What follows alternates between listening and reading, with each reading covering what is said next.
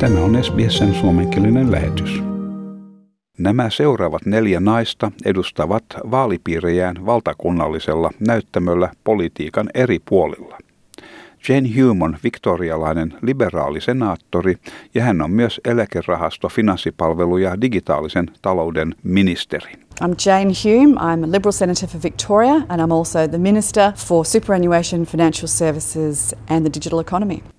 Tanja Plivesek on liittovaltion Sydneyn vaalipiirin edustaja ja opposition koululaitoksesta ja naisasioista vastaava varjoministeri. I'm Tanya Plibisek, the member for Sydney, and I'm the Shadow Minister for Education and the Shadow Minister for Women.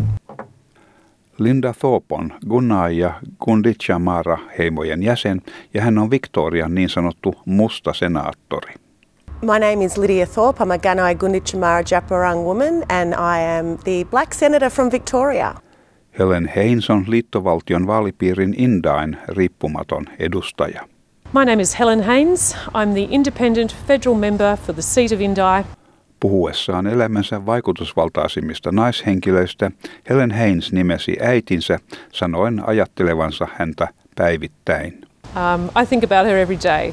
I grew up on a small farm with four brothers, and it was a long way from town, and I spent a lot of time with my mum, and she taught me lots of really useful and practical things. Tanja Plibesek on samaa mieltä. Hänellekin hänen äitinsä oli hänen elämänsä merkittävin vaikuttaja.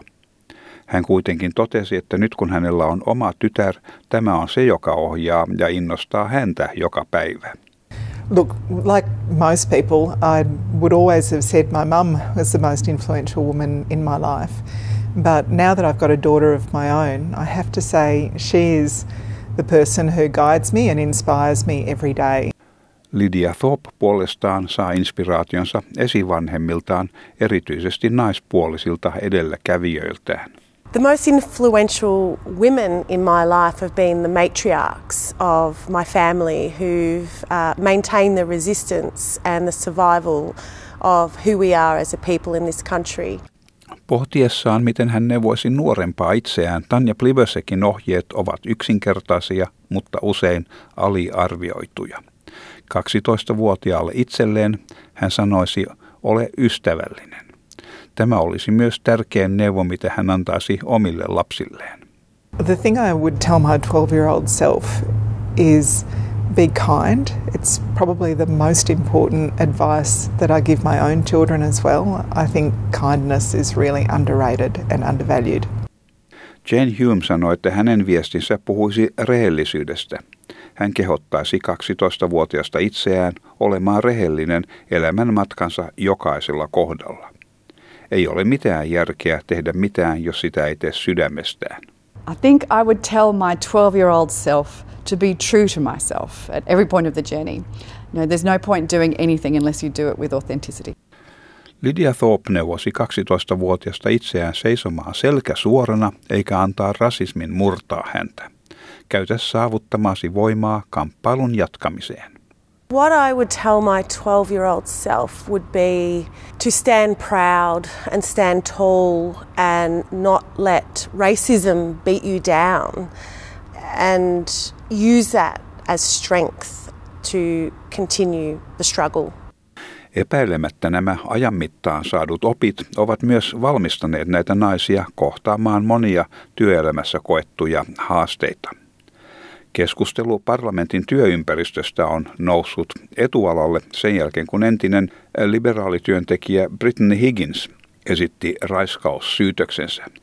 Jane Hume sanoi kokeneensa, niin kuin useimmat muutkin naiset, seksismiä työpaikallaan ja että olisi vaikeaa löytää naista, joka ei olisi saanut kokea tätä niin sanotussa Canberran kuplassa. I think that there, you would be hard pressed to find a woman that hasn't experienced sexism in the Canberra bubble. Helen Haynes sanoi, että parlamentti oli vahvasti patriarkaalinen työpaikka. Hänen kokemuksensa mukaan se on miesten hallitsema ympäristö, missä hän on joutunut seksismin kohteeksi. Usein niin, että miehet eivät sano sitä hänelle suoraan, vaan puhuen muille miehille hänen ympärillään. Hänen mielestään on astuttava eteenpäin ja tuotava äänensä kuuluville. In, in terms of sexism in, in the parliament, in my experience, this is a very blokey place. It's a very patriarchal place. Uh, I've, I've experienced sexism here, um, usually in the guise of, uh, of men not necessarily speaking directly to me, uh, speaking to other men around me.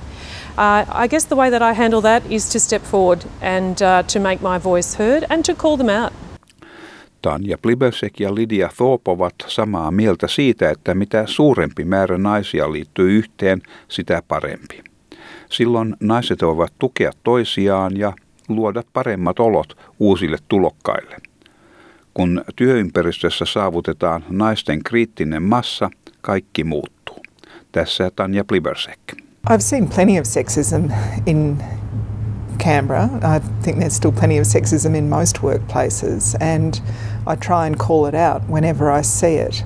There's a bunch of us who can look out for each other and create a different environment for new people as they come into our workplace. There is absolutely a difference when you get a critical mass of women in a workplace, it changes everything. Lydia Thorpe on samoilla linjoilla. It's about standing together in solidarity and continuing to, to fight against that and call it out. Because uh, if we stand silent, it will continue. Huolimatta edessä olevista haasteista, jokainen näistä naisista edelleen kannustaa naisia lähtemään politiikkaan. Tässä jälleen Tanja Plibesek. I would say go for it.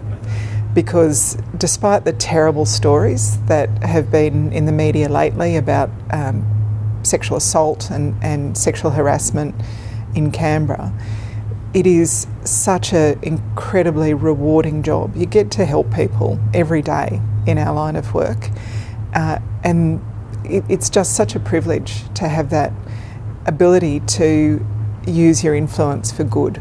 Jane Hume sanoi, että hän neuvoissaan nuorta naista sanoo, että lähde mukaan innolla, ole valmis kovaan työhön, koska kukaan ei anna mitään ilmaiseksi mutta kyky oikeasti parantaa muiden ihmisten elinoloja on harvinainen etuoikeus ja sellainen, jota ei pidä välttää.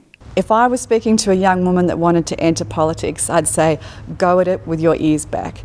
It's a really tough job and you'll have to work really hard. No one's going to give it to you on a platter. But the ability to make genuine change in people's lives, to make people's lives better, is an extraordinary privilege and one you shouldn't shy away from. Nuorten naisten osallistumista tarvitaan politiikassa. Näin Helen Haynes. Young women should not be put off entering politics. We need more young women. We need to be seen in places of power. Lydia Thorpe neuvoo johtavaan asemaan pyrkiviä naisia varmistamaan, että heillä on ympärillään tukijoitaan. Yhteisössä nämä ovat vanhempia naisia, sisaria ja vanhukset, jotka kaikki antavat vahvuutta ja sisua, minkä avulla jaksaa ponnistaa. For those women who are aspiring to be in these leadership positions, it's about ensuring that you've got good supports around you.